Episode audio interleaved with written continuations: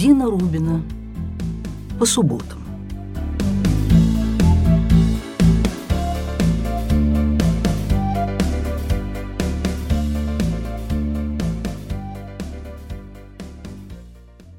Добрый день, друзья! Я снова с вами и традиционно рада встрече. Возможно, потому что это для меня в первую очередь встреча с собой, со своей памятью. Например, сегодня проснулась и поняла, что через пару дней исполняется ровно 30 лет, как мы приземлились в аэропорту Бен-Гурион, тогда еще маленьком и уютном, провинциальном, тогда еще строителей Израиля не постигла гигантомания. Центр Тель-Авива еще не напоминал мини-Манхэттен, а Тахана Мерказит, центральная автобусная станция — представляла собой навес остановок, похожие на сельские курятники и разбросанные по нескольким бордельным переулкам южного Тель-Авива. Я помню, как начинали строить новую Тахану, как египетскую пирамиду, самую большую на Ближнем Востоке. Да, ровно 30 лет назад мы переселились в эту маленькую, парадоксальную страну, с весьма густым, пестрым и бурливым обществом, сотрясаемым политическими скандалами, войнами и вечным противостоянием множества этнических общин. Дело давнее и смягченные временем обстоятельства, опасности вспоминаются уже не в столь тревожном ключе, но тогда как-то все сошлось, смена эпох, смена земель, физическая, душевная миграция, да еще и война.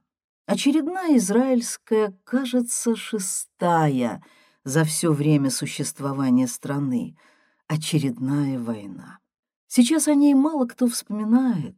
Кому сейчас интересен некий ближневосточный тиран по имени Саддам Хусейн, кто в течение нескольких недель посылал на головы жителей Израиля вполне увесистые скады с предположительно химическими боеголовками. А тогда все было более чем серьезно. Каждую ночь взвывала сирена, мы хватали противогазы, натягивали их на себя, на подростка сына, на четырехлетнюю дочь, бежали, согласно инструкции, в комнату, герметизированную на случай газовой атаки, быстро заклеивали все дверные пазы и щели — а окна давно были закрыты и заклеены, и сидели так, глядя друг на друга сквозь иллюминаторы крокодильих рож, слушали радио, ожидали команды «Отбой».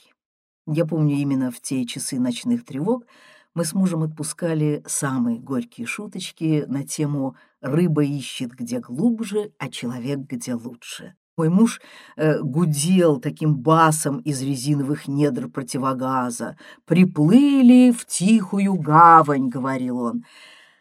И вот однажды, спустя буквально полчаса после того, как прозвучал отбой очередной воздушной тревоги, вдруг раздался телефонный звонок. Это оказалась моя московская приятельница. Она была в то время редактором газеты «Иностранец» а звонила за тем, чтобы предложить мне писать для газеты, ну, такие короткие эссе об Израиле. «Знаете, — сказала она, а, — такой вот, э, пусть будет такой вот писательский взгляд изнутри». «Я боюсь, Наташа», — сказала я, — «мой взгляд будет слишком точно соответствовать поставленной задаче. Это будет взгляд изнутри противогаза». Неужели? Ну, это, конечно, метафора, не до такой степени, конечно, но вот что-нибудь так, знаете, характер, обычаи, люди и нравы.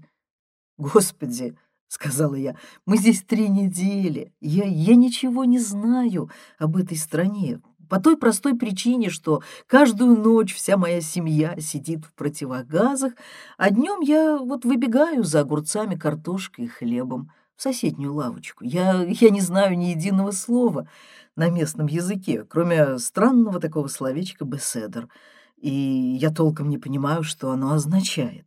А здешнюю жизнь вижу из окна. Он проехал человек на велосипеде в черном лапсердаке. Черная шляпа, пейсы вьются на ветру. И она засмеялась.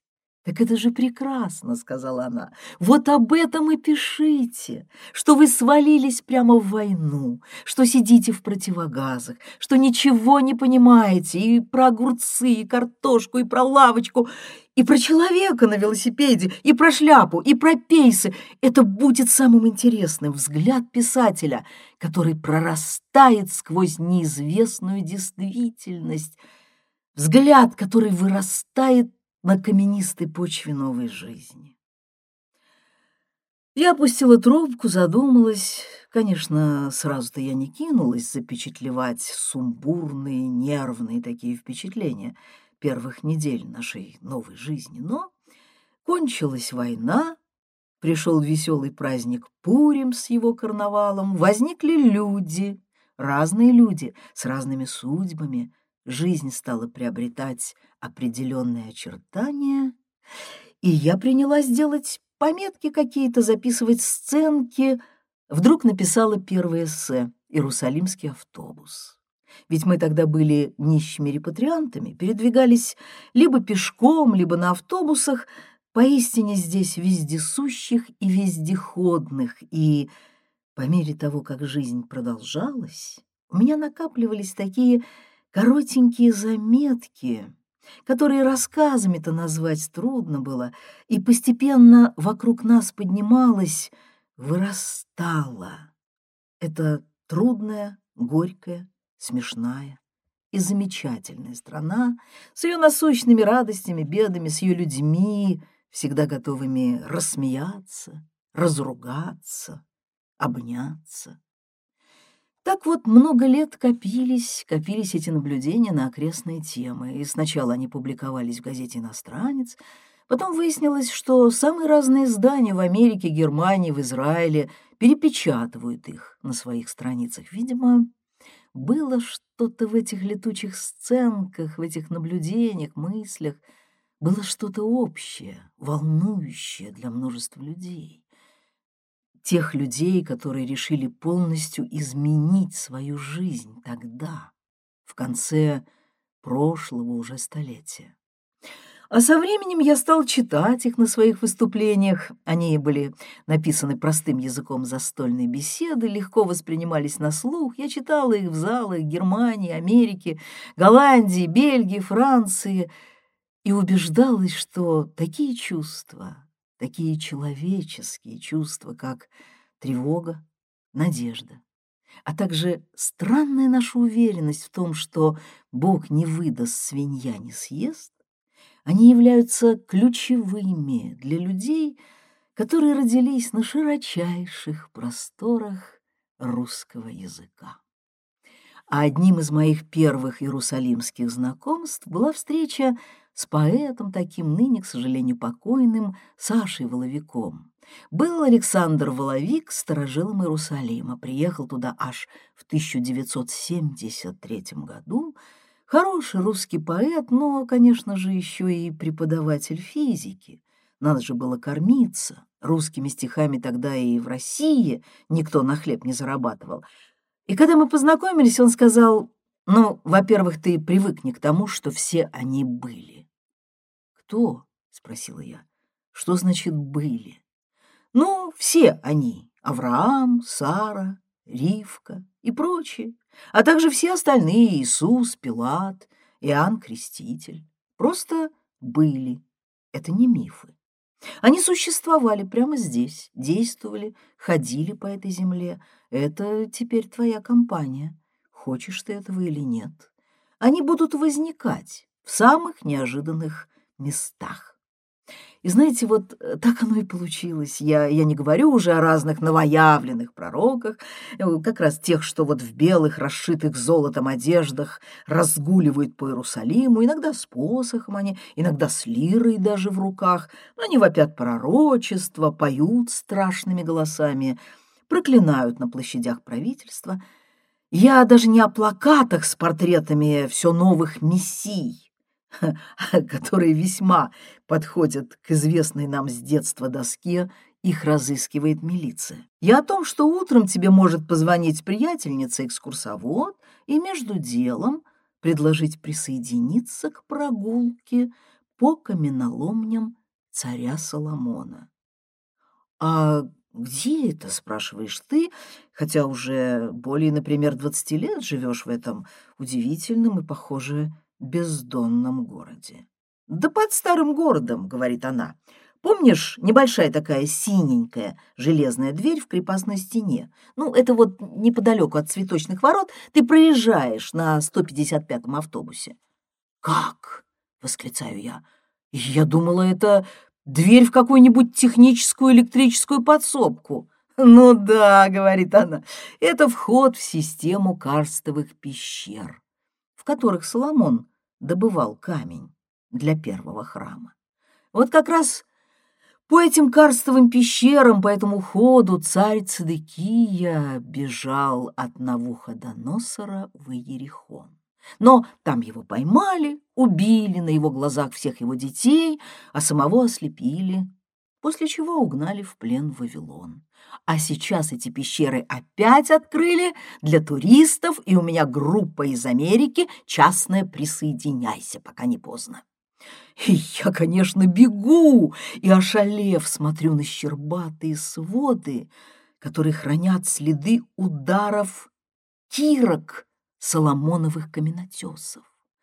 И вхожу в зал заседаний Великой масонской ложи, не маленький такой, в который еще в середине XIX века проходили такие эти самые заседания этой самой ложи. И удивляешься вновь и вновь тому, что все они тут, рядом, за забором, за поворотом, в крайнем случае за горкой. А писателю тут раздолье. Надо только уметь разговорить собеседника, просто чувствовать, за какую ниточку потянуть, чтобы и узел судьбы развязать, и не оборвать ненароком нить памяти, а все это непросто. Израильтяне, прошедшие лагеря, это часть народа, стремительно сократившаяся за последние годы по естественным причинам, вот они как раз предпочитают молчать о прошлом. Но иногда вдруг вырвется несколько слов, от которых сожмется сердце. Знаете, мне было десять лет, когда началась война, как бы между делом, замечает известный израильский композитор Янек Халандер. Мы встречаемся на приеме в посольстве. Мы только что отоварились у фуршетного стола, стоим с бокалом в одной руке и полной тарелкой невероятных яств в другой. Да, я прошел двенадцать лагерей, марши смерти. И, несмотря на все ужасы, я не помню, чтобы я плакал. Но есть одно ужасное воспоминание, один из самых тяжелых моментов тех лет. Знаете, однажды на Рождество охранник подарил мне кусок пирога. Я хотел съесть половину, а вторую отнести больному брату. Но этот человек предупредил, что если меня поймают с пирогом, я могу прощаться с жизнью — «Уж лучше съешь его сейчас», — сказал он, — «немедленно, целиком». И я ел этот вкуснейший пирог и плакал, как никогда в жизни, никогда прежде и никогда потом. Я не чувствовал себя таким виноватым перед братом. Прошло столько лет, но, вспоминая этот эпизод, я и сейчас прилагаю немыслимые усилия, чтобы проглотить горький комок в горле, хотя мой брат жив, здоров, вполне благополучен. А вот просто история Авадии, еврея из Салоников. Я услышала ее в очереди к ортопеду в нашей поликлинике. Во время войны он оказался в Освенциме и встретил там девушку, как сам говорит, неземной красоты. Ну, видимо, действительно она была невероятно красива, несмотря на то, что все любящие мужья обычно вспоминают в старости именно так своих невест, своих молодых жен. Звали ее Ализа, она тоже была из Салоников. Он влюбился в нее и все повторял, что они обязательно поженятся, если... если выживут.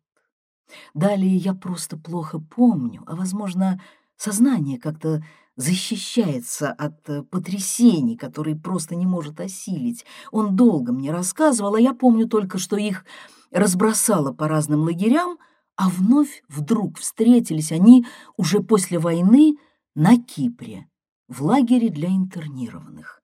На Кипре были лагеря для интернированных, для интернированных, которые спаслись после немецких лагерей. Перед тем, как пустить их в Израиль или не пустить, их там держали. Он обомлел, когда увидел ее. Не потому, что забыл, какая она красивая, а потому, что не верил, что она выжила. И первое, что сказал, бросившись к ней, «Ты помнишь, что мы женимся?» «Я не могу за тебя выйти», — сказала она. «Ты потерял всю семью, а я не смогу иметь детей. Мне сделали операцию в Освенциме. «Я не хочу детей, Ализа, ты слышишь?» — крикнул он. «Я хочу, чтобы ты стала моей женой». Тогда она попросила его подписать официальный документ у адвоката о том, что он знает о ее бесплодии и тем не менее собирается связать с ней судьбу. Да, практичная девушка. Они поженились и перебрались в Палестину, тогда еще не было провозглашено создание Израиля. Они поселились в центре страны, а вскоре Ализа забеременела. И тогда она вспомнила глаза того врача, что склонился над ее лицом, когда она очнулась после наркоза. «Придет день, и ты меня вспомнишь», — сказал этот немец. Он был в маске, она даже не видела его лица. Видимо, даже этот палач пожалел девушку, сказал мне Авадья, за ее красоту. Он удалил ей только один яичник. Боже, какая история! И кто же у вас родился? Спросила я. Сначала дочь, отвечает он и улыбается своим мыслям. А вообще у нас пятеро детей. Тот же самый Саша Воловик, в первые дни нашей здешней жизни, исполнявший роль Вергилия по всем кругам израильского общества, человек усмешливый, до известной степени циничный, сказал мне, вот с израильтянами будь начеку, в большинстве своем это мошенники, идиоты и упрямые кретины. После чего улыбнулся и добавил, но есть среди них чертовски обаятельные люди. От себя я добавлю, что за 30 лет мне попадались как те, так и эти, но с жизнью меня примеряли здесь именно те самые, чертовски обаятельные, импульсивные, улыбчивые и горячие люди с непредсказуемой реакцией, это правда, и невероятными судьбами с которыми хочется спорить, которым хочется возражать, с которыми приходится ругаться. Но, путешествуя по европейским странам, восхищаясь европейской упорядоченностью и сдержанностью в человеческих отношениях, ты вновь и вновь мысленно говоришь себе, что никогда не променяла бы свой израильский бардак на порядок чопорной Европы. Тем более Тут я уже традиционно вздыхаю, что порядка и покоя там, к сожалению, все меньше.